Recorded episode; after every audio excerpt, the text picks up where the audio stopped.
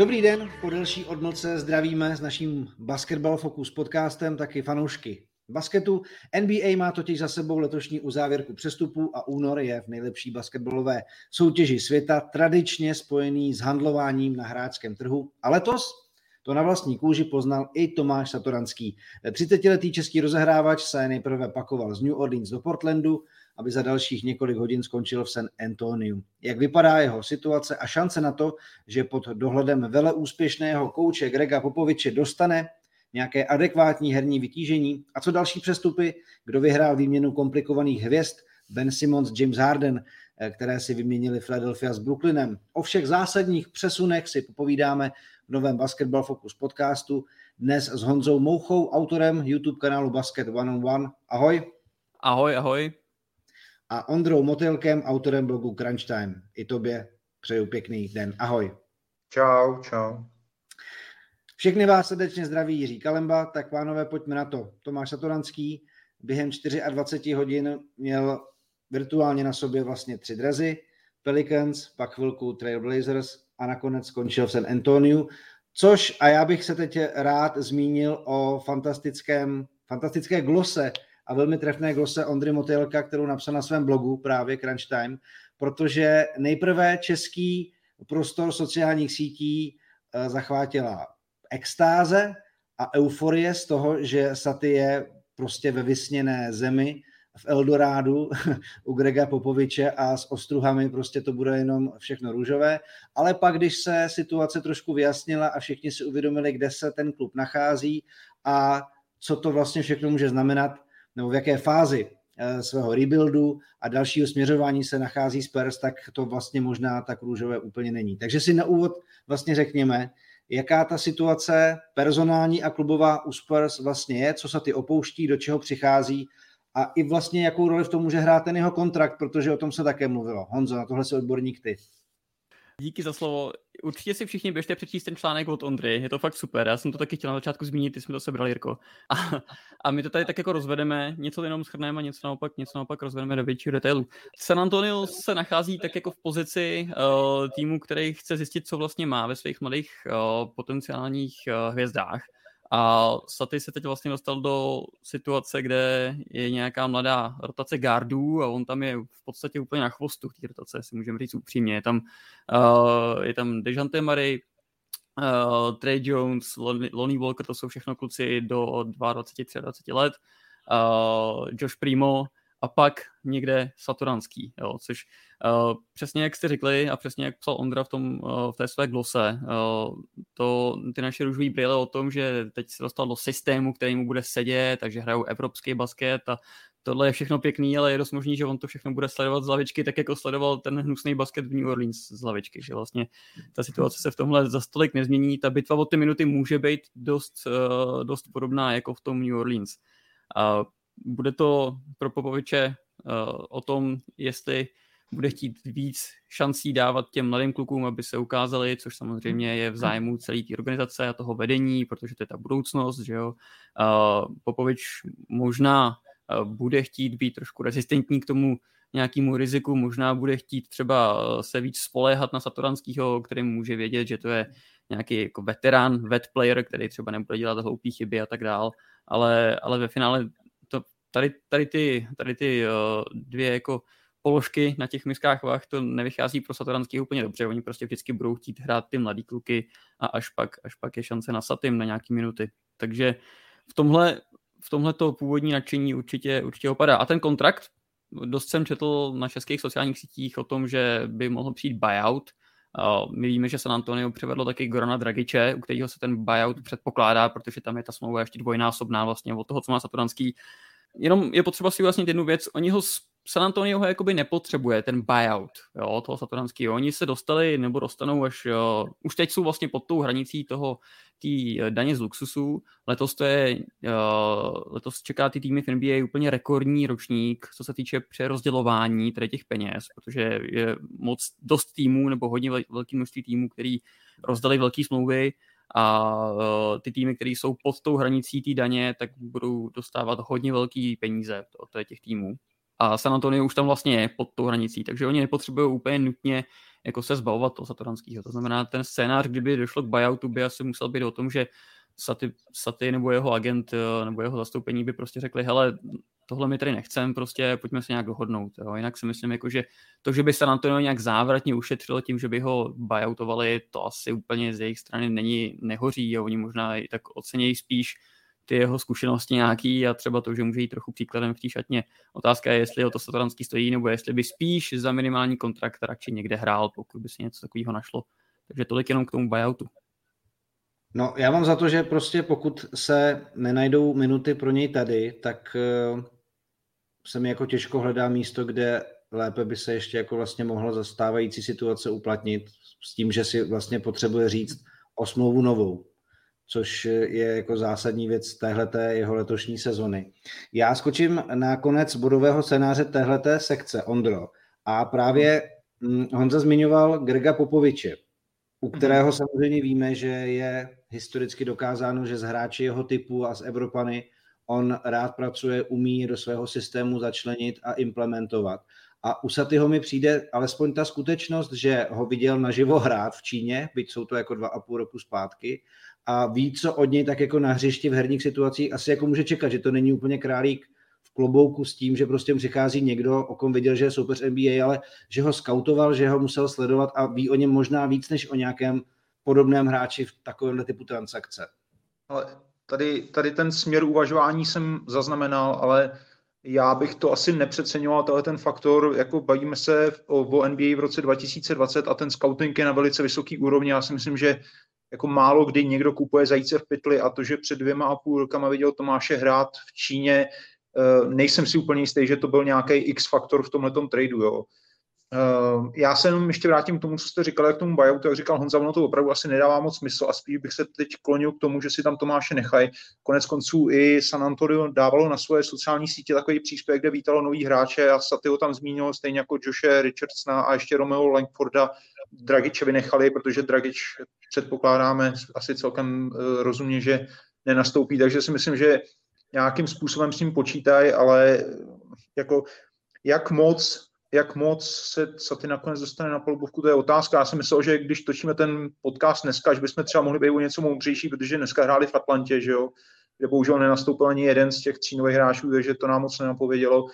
A tomu Gregovi Popovičovi, on samozřejmě uh, s hráčema pracovat umí, evropský hráče má rozhodně rád, ten systém by Saty mu mohl vyhovovat, ale jenom bych opakoval to, co už říkal Honza. Uh, je otázka, jestli teď, kdy San Antonio má nějakou teoretickou šanci na to se dostat do play-in turnamentu, ale ne do playoff, jako jestli je nutno zhrát 30-letého eh, kluka z Evropy, nebo spíš zkoušet ty mladí hráče a eh, v tomhle v této otázce vlastně to, jaké je Greg Popovič coach, nehraje až tak velkou roli. No.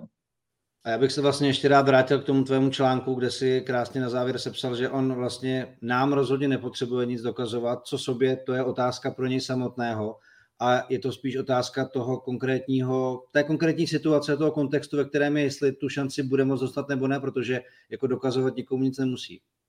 To je, to je ono právě, ty jsi říkal, že jestli dostane šanci vůbec hrát o novou smlouvu, ale jsme my si jako vůbec jistí, že Saty ještě nějak extrémně o novou smlouvu v NBA stojí, hmm. jako tam už potom hrajou přece roli i nějaký rodinní uh, otázky a m, prostě je mu 30 a má, má dvě děti, jo, a No, hrál ten 6 let. Každý a... rok někam jinam s krabicema, jasně no. Jo. Absolutně chápu. Jako a teď už je v pozici prostě vyloženě toho zboží a tam pak nevíš dne ani hodiny a opravdu to asi už nemusí být nějak komfortní situace, takže to je, to je otázka. Nikdo mu to nemůže vyčítat, kdyby si prostě řekl, hele, já půjdu do Španělska, budu tam mít klid a ještě tam můžu nadělat velkou parádu, že jo. Ale to hmm. předbíháme a to, to musí vědět jenom staty, to jsou vyloženě spekulace. Ale já bych se teď ještě jako trošku klidně předběhl, pojďme trošku jako pábit v tuhle chvíli. Já jsem si dovolil načetnout jako ve scénáři vlastně dvě větve. Scénář růžové brýle, což u Satyho rádi, tenhle ten termín používáme, a varianta černé brýle neboli vykoupení z věznice NBA Bench. Uh, tak pojďme začít pojďme začít od toho horšího, ať skončíme od těch růžových brýlí, jo? ať nám to nekončí prostě jako nějak do vytracena. Takže černé brýle, pesimistický scénář, jak Honzo vlastně může vypadat. Asi jsme to trošku načetli, ale no, pojď to pojmenovat naplno. Jasně, navážu na to, co jste říkali. Eh, paradoxně asi ta nejhorší varianta by byla, kdyby fakt zůstal teď vlastně celou trbu v těch Spurs úplně zabitý na té lavičce, jenom si to tam odseděl, ale potom zase to, co přijde potom, ať už to jsou teda ty training campy někdy v létě, anebo mm, to definitivní rozhodnutí jako jít do Evropy, tak nic z toho vlastně není jako špatná varianta, nebo ta Evropa není špatná varianta, to nejsou černý brýle, přesně jak říkáte, že jo, to je prostě to je Nando de Colo, že jo, to je prostě dalších hmm. pět let na vrcholový úrovni v Evropě, jako co je na tom špatného. Uh, takže co se týče téhle sezóny, tak jako uh, nepřeju mu, aby seděl na lavičce prostě další, další dva nebo tři měsíce, no vlastně dva měsíce v San Antoniu, to asi, to asi nechcem, chceme, aby dostával šance, ale potom, a psal jsi si v té své glose, Ondro, že prostě uh, někde, se, někde se chytí, ať už to bude kdekoliv, tak na sebe může být hrdý, my na něj může být hrdý a jako vůbec to není o tom, o tom, že by si dělal nějak ostudu nebo že by prostě mu končila kariéra, tak to prostě není. Takže i ta jako v úzovkách černá varianta toho návratu do Evropy je za mě prostě super. Samozřejmě bychom preferovali z hlediska prestiže nějaký, uh, my jako fanoušci, i to, kdyby hrál někde za minimální kontrakt jako, jako nějaký bench guard uh, pár minut, ale, ale to pro něj nemusí být tak atraktivní kvůli všem těm věcem, který jste řekli vy. No já bych jenom chtěl podotknout ještě jednu věc a to je Eurobasket, přátelé. A jestli něco o Satem víme, o jeho soutěživosti, o tom, jak se umí motivovat a vnitřně hecnout, jo, tak jakkoliv černé scénáře ho čekají, tak já si pak myslím, že v národním dresu bude chtít všem ukázat na tom velkém jevišti, že prostě je, a teď, když to teda použiju ten termín opomíjený v té NBA jako naprosto neprávem, protože už to udělal, ukázal v Číně a Ondra opět se opřu do té glosy, provedl český basketbal prostě do ráje, do nejkrásnějších zážitků, které jsme v posledních letech s tím mužským basketem mohli mít, tak to byl on a on, on byl u toho, on byl tím hnacím motorem. A jestli teda se spustí nějaký černý scénář a on bude jako frustrovaný, tak si myslím, že to dokáže vybít jako na Eurobasketu uh, úplně nejlíp, což v minulých letech jako absolutně dokázal. No a scénář teda růžové brýle, jako co by, co by jako byl ten nejoptimističtější Ondro jako druh uh, příběhů, které by se mohly napsat? Tak to, to, to taky záleží na perspektivě, že jo? Já nevím, je, Můžeme považovat za uh, růžový brýle nebo za optimistický scénář to, že on teď dostane třeba 15-20 minut na zápas, bude hrát dobře, prostě uh, San Antonio se nedostane do playoff a Saty po, po, po té sezóně odejde do Evropy, ale bude to znamenat, že si ten poslední půl rok nebo těch poslední 3-4 měsíce jako užil. Je to, je to optimist, optimistický scénář? Si myslím, že možná i jo, jako, že je to i realistický scénář. Jo. Pak můžeme vzít nějaký úplně jako cynický optimistický scénář, že když on ten Mary se zraní, Prostě ne, že bych mu to přál, protože mám ve fantazii a udělal mi spoustu radosti letos, ale, ale prostě jo, tak takovýhle něco a najednou San Antonio prostě bude Satoranský potřebovat, to, je, to je samozřejmě už jako úplně mimo. Eh, já, já si myslím, že nejoptimističtější scénář je prostě nějakých 15 minut na zápas a příjemný pocit z toho basketu, kterýho, jako, kterýho jsme si letos moc neužili, protože v tom New Orleans Pelicans, když už hrál, tak se na to v podstatě nedalo moc dívat. A to musíme teda si přiznat, že jak z důvodu toho, jak hrálo New Orleans, tak i z důvodu toho, jak se letos dařilo, nebo spíš nedařilo Satimu, že? který teda zažíval vůbec nejhorší sezónu ve své kariéře v NBA. No a ten tým byl, jako to je, já málo kdy jako těžko hledám slova a teď opravdu, já nechci být jako nějak jako nekorektní, ale to byla fakt hrůza. Se na to ale... dívat jen už přivedli CJ McColluma, takže už je to všechno dobrý, že jo? Už jo, jo, teď už to je championship tým, jako očividně. Absolutně, absolutně. Zion Williams, který má uh, kolik, asi 450 kilo, jako a no nic, nic, to je jedno. Uh, tak viděl, viděl vůbec Ziona někdo v poslední době, jako jestli, jestli, jestli ještě existuje, nebo jako taky přece jeden velký otazník, že jo, to je furt zraněný, zraněný, posouvají to, posouvají to, letos už asi nenastoupí. Ne, pojďme od toho pryč, prostě, ne, zaplať pán já, jsem, tam... já jsem, když jsem dal uh, do Google teď Where is Zion, tak mi, našel, tak mi našlo Zion National Park Visitors Guide. to bylo první, takže ještě to není asi takový jako issue, aby to lidi, uh, aby to vyskočilo na Google jako, jako první věc, no. Teda já jsem říkal Zion Williams, ale samozřejmě jsem myslel Zion uh, Williamson, samozřejmě. My ti rozumíme. Vy mi rozumíte, to jsem rád, to jsem rád. No a skončíme teda české okénko uh, jako takovou příjemnou perspektivou. Vítek Krejčí se dneska objevil na polubovce, viděl jsem i jeho highlighty dvou košů a to je asi fajn zpráva, že se zase po zranění vrátil do kolotoče. Jak to vnímáte vy? No nekoukali jste náhodou na jeho statistiky v G League, jak se vede? Protože pokud nevíte, tak možná to bude překvapení pro vás. No, tam jsem se chvilku nedíval, přiznám no. se. Já se teda přiznám, že jsem se nedíval na zápasy G asi v životě nikdy, ale, ale eh, díky tomu, že mám přístup k Synergy, tak mám, eh, tak mám to privilegium podívat se na to, jak se mu tam daří, aniž bych musel koukat na zápasy a je to teda paráda. Uh, on střílí 45% strojky letos hmm. v G na docela slušném objemu, je to teda 17 37 trojek, jo, což není jako nějaké extrémní množství, ale je to, je to, není to úplně minimální vzorek. A, a co se týče těch spot-up situací, kdy on vlastně chytá balon na perimetru a buď střílí, anebo najíždí proti closeoutu, uh, tak on z toho generuje jako docela slušný body. Je to 1,267 bodů na tu jednu situaci, což je jako extrémně dobrý číslo. Uh, tvoří to 40% těch jeho possessions, jako tady ty spotapy, a on ty trojky teda spolehlivě trefuje, anebo když najíždí, tak uh, je schopný teda uh, podle těch čísel jako najet, udělat správný rozhodnutí, nahrát, zakončit. Uh, takže dost možná se z ní rýsuje takový to prototypický jako 3D wing. Uh, on je možná trochu undersized na to, tam taky záleží, jak se mu podaří asi ještě vyplnit ten svůj, to, to, to, to svoje tělo, nebo, nebo posvalit se, nebo jak to říct jinak. Ale jestli něco mě dneska potěšilo, uh, nejsou to zprávy o Saturnském, nejsou to zprávy o těch jiných tradech, ale tady to, to jsem se dneska, uh, jsem se z toho jako trošku posadil na zadek, když jsem viděl, jak se mu vlastně daří v té střelbě. Takže pozitivní signály. To každopádně díky za tyhle ty čísla. Jako já, když jsem se s Vítkem bavil, on vlastně zmiňoval, že střelba díky té jeho dlouhé rekonvalescenci u něj šla, že to sám cítil před tou sezónou, že to šlo hodně nahoru, že se tomu opravdu strašně moc věnoval. A i těch pár úvodních highlightů sezóny, co jsem viděl za OKC Blue, tak vypadaly, že se mu, jakože střelecké sebevědomí rozhodně nechybí. Navíc já si, já si myslím, že teď může mm, v té Oklahomě pokračovat v tom, že bude v těch zápasech nastupovat. Konec konců je to takový blueprint pro tyhle týmy, že po trade deadline nebo po All-Star breaku potom, když dohrávají tu sezonu, tak dávají právě větší šanci s těmi těm mladším hráčům, takže si myslím, že teď jako přijde Vítku včas. Doufejme, že, že to bude pokračovat tak, jak Honza říká, že si tu formu přenese i do NBA. Já se hmm. přiznám, že jsem na něj trošku zapomněl, takže dneska, když jsem viděl ráno, že dal 4 body, tak to jsem byl docela šokovaný, že už zase funguje v takovémhle rytmu, je to super, no. Tak aspoň tak. Přesně, aspoň tak, jako vypadá to pozitivně a držme Vítkovi palce a samozřejmě i té Tomášově situaci.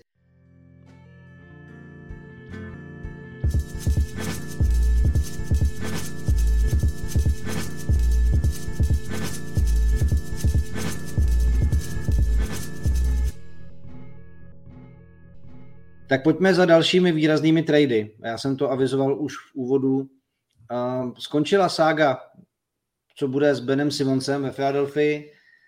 Uh, ben Simons, Seth Carey a uh, Drummond putují do Nets a James Harden s Polem Millsapem do 76ers. Hoši, mě by zajímalo, co tohle to vlastně znamená pro situaci na východě, protože Nets mají aktuálně sérii deseti porážek, jsou osmý, 76ers na pátém místě, bilance 33-22 a oba dva týmy tak trošku za očekáváním a pro oba dva jako to vypadá, že vlastně si jako v té situaci trošku polepšili, ale zároveň taky tak trošku jako o něco dobrého přišli. Já jako z toho neumím vyčíst, kdo by mohl být uh, vítězem toho tradu, co jsem tak koukal na ty známky BB+, nic extra, že by jako je to mělo raketově vystřelit titul na východě, mi z toho nevychází, ale jak to, jak to vnímáte vy? No, já to vnímám jako docela dobrou win-win situaci teda a myslím si, že z Philadelphia to dělá jednoho z favoritů východu. Já nemyslím si, že to až tak mění situaci v Brooklynu, hned vysvětlím proč, protože si myslím, že je to pořád tím otazníků a tím, že tam přijde kluk, který má jako velký potenciál, je samozřejmě neudiskutovatelně skvělý hráč, ale basket nehrál skoro rok, tak tím se nic nemění na tom, že je to tým otazníků, naopak jako jeden další přibyl prostě. Ale já, jako mně přijde, že spolupráce Harden MB, že teoreticky, teoreticky tyhle ty dva pro sebe jako byly stvořený. A hmm. myslím si, že James Harden je nejlepší point guard, se kterým zatím Joel Embiid hrál a jako naopak, že Joel Embiid je nejlepší pětka, se kterou zatím James Harden hrál a jestli se Harden konečně kousne a prostě dovede, dovede se jako do, tomu týmu uh, oddat, což, a prodat veškerý svůj potenciál, tak si myslím, že jsou teda jako ukrutně nebezpeční. Trošku je mi líto se tak myslím si, že je to dost podceňovaný hráč a že se hodí vlastně do každého týmu. Eh, možná, že Brooklyn asi věděl, proč na něm trval, co jsem tak slyšel, tak eh, Philadelphia spíš do toho tradu chtěla přihodit třeba Daniel Greena nebo eh, Furkana Korkmaze, asi chápu proč, nepovedlo se, ale chtěli Hardna, mají Hardna a hm, já se na to jako opravdu těším a mám z toho tady, musím říct, jako docela radost. Jako navíc došlo ke spojení James Harden, Daryl Morey, což byla asi jako jedna z těch zásadních věcí, proč tam James Harden chtěl zamířit, že jo? Mm-hmm. Já to si řekl, že to je... Lásky. Promiň, jo. Ve váku, jak říkáš, jako win-win situace, ty týmy si vlastně navzájem tady tím tradem jako vytrhli trn z paty, ale přesně jak říkáš, oni to mají dalších asi šest trnů každý ten tým. A u mm. Philadelphia kvitu všechno, co říkáš o, z ofenzivního hlediska, jestli Harden se v něčem zhoršil za poslední dva, tři roky, tak je to nějaká isolation play, že už to není ten samý hráč jako před třema rokama, ale pořád jako pick and roll point guard nebo pick and roll playmaker, prostě naprosto elitní nahrávač, elitní uh, v tom využívání těch výhod, kterou mu vytvoří nějaký pivot a teď má pivota, který mu fakt jako vytvoří výhodu lepší než kdokoliv jiný. Uh, takže super. Nicméně i tam, i tam jsou problémy, a Philadelphia, Philadelphia jako nevyřešila některé ty problémy, které měli doteď jako tady tím tradem, že jo. Uh, defense. Jediný teď, kdo může někoho bránit ve Philadelphia, nebo pořád teda jediný, kdo někoho ubrání, Uh, na křídle je Matý Stajbul, jinak asi, jinak asi uh, se díváme na nějakou switching defense, kde prostě Harden víme, že se nedostane přes slonu uh, a zároveň ale Embiid nemůže switchovat všechno, takže tam to bude možná malinko skřípat. Jo. Zbavili se Dramonda, který jakkoliv ho nemusíme mít rádi, tak to byl pro ně celkem kompetentní backup center. Teď prostě nemají back, backup centra, jo. pořád je tam ten divný faktor Tobias Harris, do toho se zbavili toho shootingu Stefa Curryho, takže není to ideální, navíc Doc Rivers uh, známý tím, že dokáže být tvrdý na hráče, teď jak na tohle zareaguje James Harden, to je taky otázka, jo. ale to jsou všechno takový, takový uh, malý mínusy, který je potřeba jenom jako přilepit k tomu velkým plusu a to je ten Harden Embiid pick and roll. V Brooklynu kromě těch, těch problémů, kterých jsi naznačil ty, že je to samý otazník a že vlastně Ben Simmons, jeho prostřední jméno je otazník taky asi, uh, tak tak se taky můžeme podívat trošku výhledově, co, co Kyrie Irving vlastně na konci sezóny, teď mu taky bude končit smlouva a jestliže v New Yorku uh, se politická situace nezmění a nezrušejí ten vakci, uh, vakcinační mandát, tak, uh, tak pořád bude moct hrát jenom polovinu sezóny, jenom venkovní utkání, že jo, tak to, to není úplně ideální. Kdy se vrátí Kevin Durant, my si můžeme myslet, že v plný síle je třeba teď Brooklyn nejlepší tým, ale co to je, kdy bude ta plná síla a budou muset to playoff uh, projít ze sedmého místa nebo z osmého, kde budou muset jít skrz Miami, skrz, skrz Milwaukee třeba, skrz všechny ty těžké týmy. Takže win-win trade, který ale ani zdaleka neřeší všechny problémy těch týmů, takhle bych to asi charakterizoval. No a navíc se ještě teda hovořilo o tom, že Ben Simmons se Setem Karim, nebo Ben Simmons nebyl jako samozřejmě úplně, eh, jak bych to jako řekl, eh, nejlepší tužidlo té šatny a tmel, takže i jako přichází do šatny samozřejmě někdo, kdo chtěl jako z Filadelfie, je v jiném prostředí, ale přichází tam někdo, kdo tu historii trošku zná a je bude potřeba to tam jako možná jako trošku, mm, co se týká týmové chemie, čas, aby se to jako trošku narovnalo. Nevím, jako, jak to bude od začátku fungovat. A ty si řekl, Honzo, jednu zásadní věc, jako Brooklyn v plné síle. E, vlastně se rozpadla ta velká trojka, která společně odehrála kolik? Asi 16 zápasů, nebo tak nějak je ta statistika. Což je neuvěřitelný, když si vezmete, jak velké očekávání od toho bylo, když se k tomuhle spojení dobrali. A že z toho vlastně teda jako nakonec, ano, já vím, že o dlouhou nohu eh, Kevina Durenta prostě ne, nevyšla ta série z Milwaukee, jo, ale, ale v podstatě jako asi velký zklamání po ohromném očekávání. Hmm. No pojďme dál, protože to jenom, samozřejmě... Můžu, můžu ještě jenom jednu věc? No jasně, povídej. Jak, Honza zmínil, že jestli třeba půjdou do playu ze sedmého místa, tak mě napadá, jako jestli to pro ně náhodou jako nebude čistě hypoteticky lepší, protože by to znamenalo, že já nevím, jestli oni chtějí mít v sedmi, případným sedmém zápase playoff výhodu domácího prostředí, anebo v sedmém zápase mít výhodu toho, že budou mít Kyrieho Irvinga. To je taková otázka, kterou ostatní týmy nemusí řešit, takže další otazník. Vlastně, takže jako jestli, jestli pro ně není lepší skončit pátý a níž, to je takový hypotetický jenom otazníček, no. Já vím, ale tak víš, jak se ty série jaký hůř rozjíždějí, že jo, no. Ale jako no, máš pravdu, jako Kyrie Irving, samozřejmě play of Kyrie Irving a Kyrie Irving, když má jako fokus jenom na basket a nechává všechno ostatní stranou, veškeré filozofie světa, tak uh, si myslím, že je to samozřejmě pořád jako fantastický asset. Pojďme teda za další výměnou. Krista Porzingis se uh, pakoval z Dallasu do Washingtonu a do Texasu zamířil Spencer Dinwiddie, taky s Bertancem. Jak překvapivý to od Dallasu, nebo ne, možná i riskantní, vlastně může být. Dallas se zlepšil, co se týká defenzivních čísel. A co v Porzingisovi dostává Washington, protože jeho letošní čísla samozřejmě zase, když je k dispozici, myslím, že 21 zápasů zase vynechal, takže se ta jeho uh, pověst nadále potvrzuje. Trošku mu klesla eh, tříbodová uh, úspěšnost střelby, tak co vlastně získává Washington a co to znamená pro Dallas? Honza.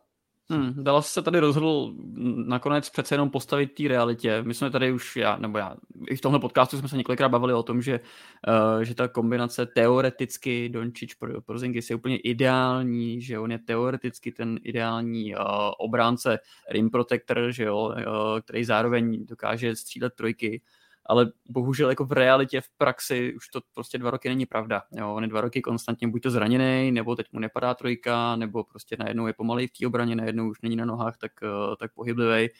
A, a Dallas se rozhodl teda eh, ve finále do toho praštit a víc toho statu quo a, a je asi potřeba si říct, že i ta jejich defense, která teď je nějaká, že jo, pátá nebo šestá v NBA, tak asi není úplně dílem Kristapse Porzingise, je to spíš asi nějaký týmový effort tak se prostě rozhodli to vyřešit a zbavit se toho jeho, toho jeho velkého kontraktu. Přichází, přichází Dinwiddie, což je pro ně ideální pojistka, pokud se, pokud se chytne, tak zase nebudou muset řešit extension toho Gilana Bransna, který se jim asi hodně prodraží, protože to je skvělý hráč, který má teď dost malý kontrakt, takže v tomhle tom je to pro ně velký plus. Davis Bertrand, taková asi lacenější verze pro Zingise, která určitě v obraně nebude zdaleka mít takový impact, ale jak říkám, to už neměl ani pro Zingis a uh, zase v, v útoku to může klapat moc pěkně, pokud se začne trefovat strojky Bertrands. Uh, takže pro Dallas já to ani nevnímám jako takový riziko, možná, že větší riziko by bylo spíš jako zůstat v tom, v tom stavu, v jakým byli. Uh, z hlediska Washingtonu nevím moc, co si o tom myslet, nevím úplně, kam směřujou. Uh, asi je to i krok směrem k tomu, aby nějakým způsobem ukojili, Br- nebo ne ukojili, ale potěšili Bradleyho Bíla a je to další nějaký jako uh, kladný bodík, uh, který třeba může pomoct k tomu, aby tam Bradley Beal podepsal extension, že jo, aby neodešel. To je asi tak jediný, co, to, co, v tom, co v tom vidím, nebo co si myslím, že tím sledujou. Jinak taky se zbavili Montrezla Herela, uh, takže na nějaký úplně rebuild to uh, není, ale uh, ale na nějaký úplně playoff push to asi taky není. Hmm. Tak ve, ve Washingtonu byla klíčová událost to, že se teď Bradley Beal zranil do konce sezóny, to si myslím, že je daleko důležitější než jako to, že přišel Porzingis a upřímně řečeno nedovedu si moc představit, že by Bradley Beal jako přesvědčil k podepsání extension, podepsání Kristafa Porzingise, nevím. No.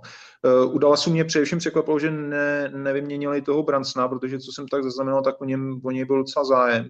Myslím si, že za něj mohli dostat eh, zpátky něco pěkného. Šli touhle cestou. No já, tomu, já se přiznám, že tomu moc nerozumím, ale, ale když to chtějí, tak to mají.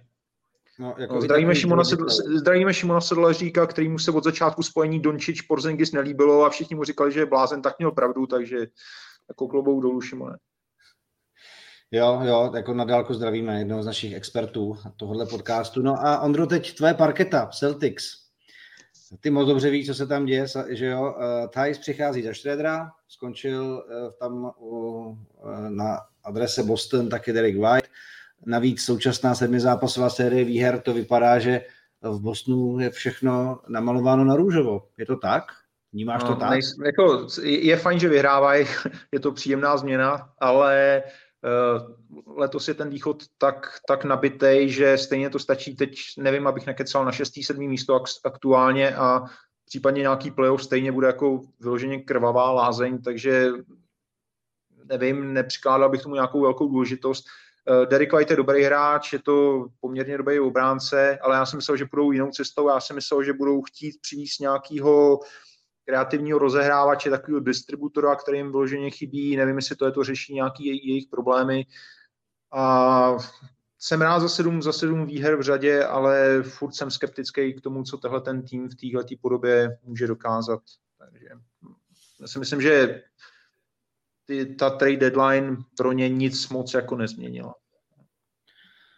No jako takhle, já, když jsme se spolu nějak na Twitteru bavili začátkem sezony a já jsem byl trošku jako nějak naštvaný, že jsme jako Knicks eh, prohráli s průměrným týmem východu, tak kdeže ty jako loňské sněhy jsou, teď já bych se jako vůbec nevyjadřoval k této situaci. Já jako za, za, tebe jako fanouška Bosnu já chápu, že jsi zvyklý na ledacos a, a, a, a, a tak, ale jako může být hůř, ti, jako ti můžou uklidnit, jo? No, tak, to samozřejmě. tak na okraj. Hele, a pojďme na výměnu uh, Sacramento Indiana, Honzo. Tam to byl poměrně, to poměrně jako velká početní operace. Uh, do Sacramento Sabonis a Jeremy Lamb a Halliburton, Hield a Thompson do, per, do Pacers. Jak velký boost to podle tebe může pro paběrkující Pacers být? To, pro mě tohle je úplně fascinující trade, který krásně ukazuje to, uh, ty rozdílné přístupy k team buildingu v NBA a jak prostě některé ty týmy jsou schopní se vydat úplně špatným směrem, nebo aspoň si to teda myslím já, uvidíme. Uh, za mě jako tenhle trade má jednoho obrovského lůzra.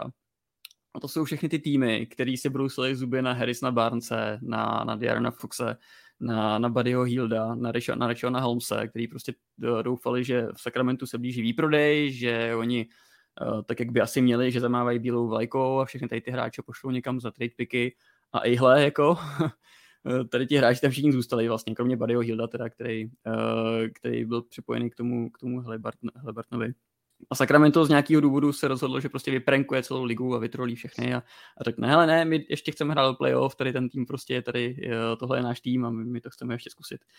E, nevím úplně proč, já si myslím, že není ostuda jako postavit tým, který, uh, který se třeba pravidelně, nebo v tom svém okně, v tom svém window třeba pět let jako dostane do druhého kola playoff, to je super prostě. Jo. Ať, už je to, ať už je to Utah třeba, který to letos i může dotáhnout dál, nebo to byl v minulých letech Portland, nebo i ty Clippers, Uh, tady na těch týmech fakt jako není nic špatného, ale nerozumím tomu, proč prostě obětovat budoucnost k, k tomu, abych se probojoval ne na tady to třeba čtyři nebo pát nebo pět jako seed, ale v, u toho Sakramenta to je prostě, oni obětovali budoucnost, aby co, aby byli jako 7 až 8 seed, jako aby šli do play-in a zase se v prvním kole nechali prostě jako vykmitnout, jako věří někdo, že Sabonis je skvělý hráč, bez pochyby, uh, atraktivní, prostě útočný hráč, uh, kreativní, že jo, hezky se na to kouká, pomůže ti s Jeremy Lambem samozřejmě, teď oni budou jako nový koště dobře mete, že jo, takže revitalizovaný,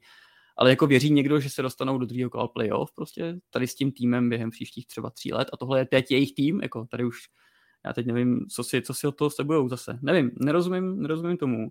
Naproti tomu Indiana podle mě skvělý trade pro ně. Jo. Uh, Sabonis Turner to kombo prostě nefungovalo, jeden z nich musel jít, oba jsou to skvělí hráči, oni jednoho z nich vyměnili za skvělýho hráče i do budoucna, jo, Halliburton to je prostě ta present i ta future, Uh, takže tam se mi to líbí, tam se mi to líbí hodně. Nevím, jestli je to na nějaký playoff už teď, asi je čeká ještě malinko rebuild třeba, nebo nějaký ještě malinko jako redefinování toho týmu a nějaký posunutí té timeliny o pár let, ale, ale Halliburton je prostě základní kámen, na který můžeš stavět. Jo, což úplně nevím, jestli o, o několik let starší Sabonis, uh, jestli se to samý dá říct o Sacramentu. Takže tak, no. A, je mi trochu líto těch hráčů, jako třeba Harrison Barnes, který fakt si myslím, že mohl letos pomoct týmu, jako třeba Chicago, jo, nebo, nebo, nebo i třeba Cleveland, kdyby po něm chtěl, po něm chtěl šáhnout. A on teď je prostě zaseklý v situaci, kdy se zase bude rvát po 8. místo playoff, no, tak ať si to užijou teda. Hmm. No tak zase pamatuju jako dobrý časy z Golden State, tak na to může vzpomínat pořád dál. Hm. Když se vrátíme obloukem k tomu tradu prvnímu vlastně Satyho z Pelicans na chvilku do Blazers, tak uh, tam samozřejmě figurovalo jedno velké jméno, což je CJ McCollum, který teda jako nevím jak nadšeně, ale prostě se stěhuje do New Orleans společně s tím Larry Nance a uh, bylo to za Harta, tak co jako roztržení vlastně dvojice Lillard McCollum pro vás jako znamená, kromě toho, že to je konec jedné éry? No tak oni, Portland se mohl vydat dvěma cestama, že jo? Buď to vyhodit do vzduchu celý, včetně Damiena Lillarda, anebo uh, teď ten tým zkusit postavit znova kolem něj. Tak se vydali tou druhou cestou a bylo víceméně jasný, že CJ McCollum buď teď, pravděpodobně teď, že musí odejít. Možná bylo trošku překvapení, že to bylo tímhle tím směrem. Taky se třeba spekulovalo o tom, že, že by mohl eh, jít za Bena Simonce, že jo? což ale asi tam ta nabídka nebyla tak silná navíc teď už víme, že Philadelphia vyjednávala trošku jinde. No. Uh, já si myslím, že bylo celkem delší dobu jasný, že tohle tým nikam, nikam jako nevede, taky to bylo vždycky ten první, první kolo, maximálně druhý kolo, že jo, jednou, jednou tam je takový ten, uh, myslím, že se dostali do finále konference, kde pak sweepli Golden State, jestli se nepletu, to bylo takový maximum a myslím si, že to opravdu bylo maximum toho týmu a uh, tohle je jedině správná cesta jestli se ukáže, já nevím, no, jestli, jestli Damien z toho bude, bude spokojený, jestli si ještě nevydupe potom trade nám, že taky čas, Dame time, že jo, ale čas se mu chýlí a uh, ne, ano, není věčný, takže jako Portland, Portland teď trošku ústup ze slávy, no, asi tak. Ale zase, no. jo, ale zase, promiň, uh, jako ty roky, kdy se dostávali do toho druhého kola a jednou tam jako vyvrcholili tím, tím finále konference, to prostě je to už jim nikdo nevezme a i ty diváci přece, nebo ty fanoušci za to musí být hrozně vděční, si myslím, jako a i ten Lillard, to, to jsou prostě věci, které jako se nepovedou každému hráči v kariéře, že jo. Takže Dobře, já, ale já se ani ro, jenom, ro, no, roky se říkalo, Jenom, jenom že já ti do toho skočím. Jo. Roky se říkalo, že Lillard a McCollum je vlastně nejlepší backcourt duo, duo jako v lize a od nich prostě čekáš jako útok na titul a ten regulérně vlastně nikdy nepřišel. Jo. Nikdy, nikdy to nebylo v podstatě reální, nikdy neměli, že by, že by byli ve finále konference někde v sedmém zápase nebo vedli prostě nic takového. Takže já si myslím osobně, jako, eh, když si vezmu pět let zpátky nebo kdy, kdy to začalo, to očekávání, takže je to jako zklamání. Pro mě teda. Já tomu rozumím, co říká Ondra.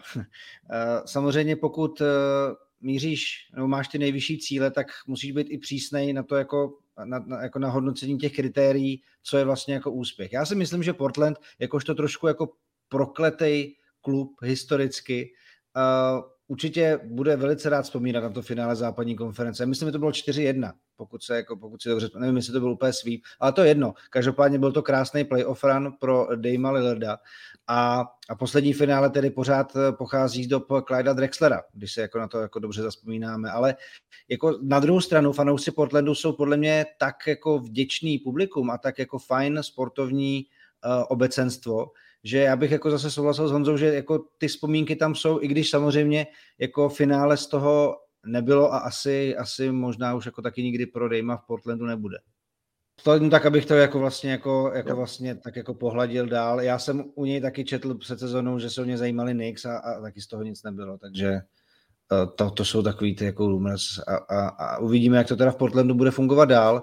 A pak tady jako hodně hráčů ve four-way dealu, čtyř týmů, uh, DiVincenzo uh, do Sacramenta, Pistons dostali Begleyho, Clippers dostali Rodneyho Wooda a Odželeho a Bucks dostali Serge Ibaku, který za mě uh, plus teda dva uh, piky z druhého kola, který tam za mě vlastně jako vypadá jako, jako nejzkušenější jméno v podstatě, jo. když DiVincenzo přišel, že taky jako svoji podstatu v té rotaci Bucks měl, tak jak vlastně rozklíčovat tohle, jako tuhle tu rošádu všech možných kluků.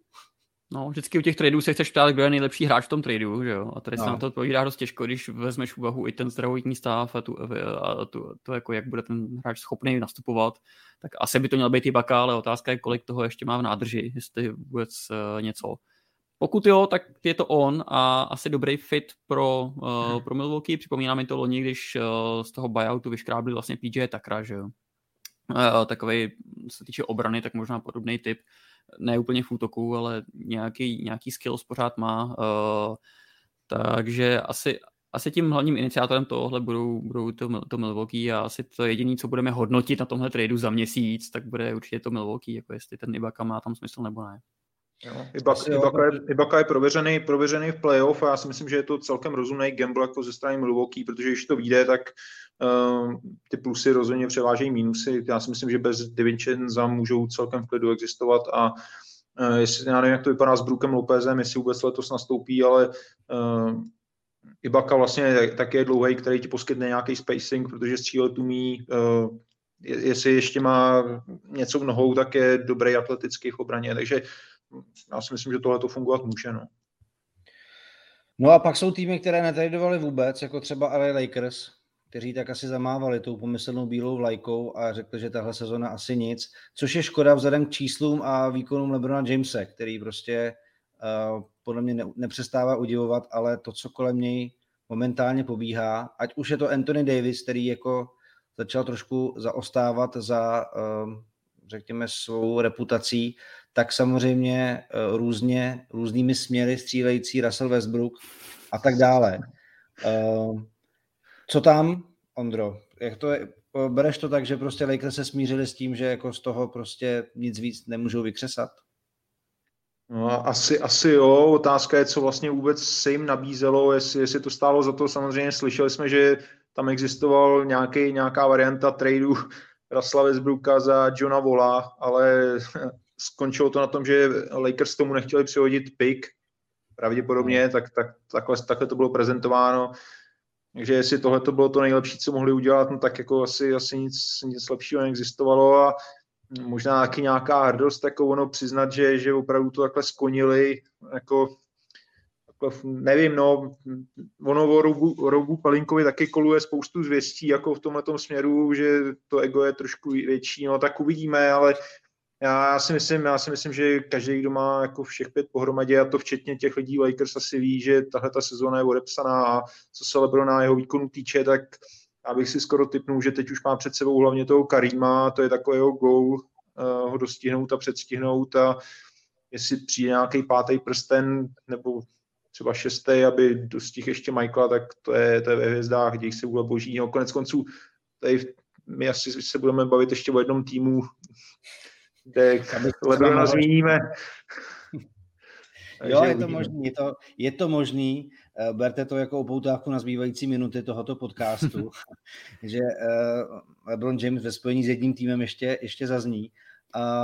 Já bych jenom, no. jestli můžu k tomu uh, zase jenom pár takových konkrétních věcí. Já jsem si třeba myslel, že, že, že by mohli uh, zkusit toho Erika Gordona z Houstonu a to mě ale dovádí k tomu, že tam pořád ještě pro něj je otevřená ta buyout scéna, že jo, ty, ty buyout kandidáti. Nevím, jestli to bude zrovna Gordon. Zase jediný, co Lakers, jak říkal Londra, mohli nabídnout, tak byl asi jako Taylor Horton, Tucker, Kendrick Nunn a pak nějaký jako asset v podobě piku prostě z roku 2028, jo, nebo nějakého takového úplně šíleného budoucího závazku. Teď jestli chceš tohle dát za jako Erika Gordona nebo Jeremyho Granta, což by bylo, to by se jí nestačilo na Granta, jo. Uh, nebo za nějakého jiného jako veterána, to, tam jako chápu Pelinku v tomhle, že, uh, že to asi nechtěl, že spíš si počkají na nějaký ten buyout, ale nevidím hráče na buyout marketu, který je spasí prostě. Jo. Uh, Eric Gordon jim možná pomůže, ale dokud je, dokud je tam Russell Westbrook jako v, v roli top 3 hráče, tak to asi, to asi není úplně ta ideální konstelace, kterou chtějí. No a já navážu na to, co jsi říkal, Jeremy Grant, protože eh, tohleto jméno se eh, v různých trade zvěstech eh, objevovalo docela často. Nakonec ale zůstává v Detroitu, tak jako proč se podle tebe nenašel někdo, kdo by za něj chtěl dát to, co asi Detroit považoval, nebo situace, která by pro něj byla OK? Tam asi není podle mě úplně nějaká vnitřní motivace nebo jako uh, nic, co by zevnitř jako nutilo Detroit, aby ho vytradovali, že jo? To je vlastně pořád tým, který uh, taky zjišťuje, co má v Cadu Cunninghamovi, jaká může být jejich budoucnost a Grant není o tolik jinde na tom svém jako na té timeline, aby se ho museli nutně zbavovat a museli ho nutně posílat pryč teď. Jo. Třeba přijde lepší nabídka v létě, ten Troy Weaver tuším, že za něj chtěl nějaký dva asety, takže jako hráč a dva piky třeba, nebo, anebo jako dva mhm. dobrý hráči, což prostě nikdo asi dát nechtěl. A tak si řekli, OK, nám jako nevadí si ho tu nechat ještě, může, může nám pomoct oni by asi potřebovali pomoc opačným směrem, že jo, oni by potřebovali pomoc k, tý, k těm prohrám a k nejlepším mm. procentům v té loterii, ale dneska už to je stejně nastavený, takže i ten čtvrtý tým může klidně vyhrát tu number one pick, takže, takže to tak asi nehořelo. Zkrátka to nehořelo z jejich strany a nenašla se dobrá nabídka, čili proč si ho nenechat.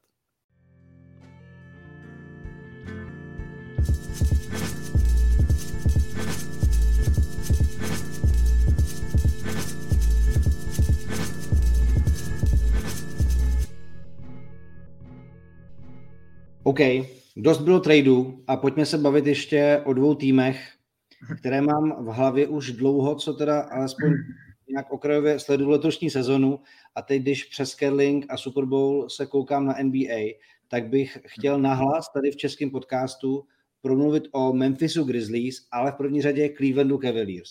Protože Cleveland je jako trošku zjevení letošní sezony.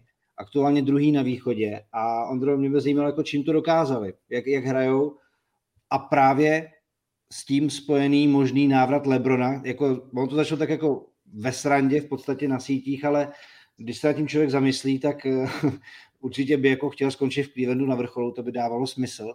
Mm, navíc teď ještě se posílili o Krise Leverta, tak eh, jak to, že Cleveland vypadá takhle? Stará basketbalová poučka říká, že obrana vyhrává zápasy a myslím si, že tady to je v tomto případě jako klíč k tomu úspěchu Clevelandu, protože když se podíváš na předchozí sezóny, tak oni byli úplně na konci. Vlastně myslím, že ani nebyli mezi těma nejhoršíma týmama v, v obraně, ale že snad dvakrát byli opravdu 30. v tom defenzivním ratingu a letos jsou někde mezi top 5. Já jsem koukal jsem na to na konci ledna, nevím, jestli nejsou konce třetí, nebo tak nějak jestli třetí, ano, Honza ukazuje třetí. Před nima pravděpodobně bude jenom Golden State a Phoenix, jestli bych si mohl typnout. A jako to, to je klíč a samozřejmě uh, Jared Allen a Evan Mobley k tomuhle mají hodně co říct, protože ten podkošový prostor, především teda podkošový prostor brání výborně, uh, taky říkám, koukal jsem na to na konci ledna, ale uh, proti ním měli soupeři nejnižší úspěšnost podkošového prostoru a když jako vidíš tyhle ty dvě věže, tak to opravdu dává smysl a na první pohled si třeba řekne, že oni nemají žádný velký individuality, ale Darius Garland eh, je all-star, že jo, Jared Allen k tomu určitě neměl daleko, rozhodně má životní sezónu, takový breakout season, Even Mobley bude dost možná nováček roku a otázka, jestli se nedostane někam mezi nejlepší obránce vůbec jako nováček, prostě protože hraje fantasticky.